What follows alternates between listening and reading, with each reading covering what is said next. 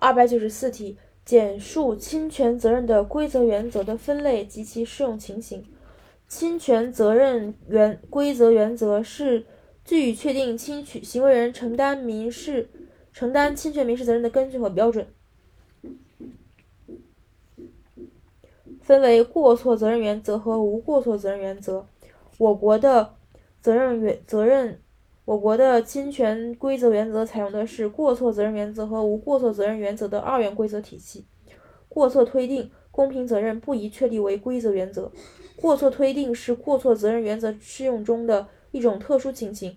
公平责任在我国解决的不是侵权责任承担的根据，而是特定情况下分担损害后果的问题。那适用情形呢？过错责任而言，侵权人承担侵权责任的根据是其过错。而就无过错责任而言，侵权人承担侵权责任的根据不是过错，而是其他事由，如行为或物存在对他人产生侵害的潜在危险性，存在特定的法律关系，以及侵权人的优势地位，就是无过错原则的可归责事由。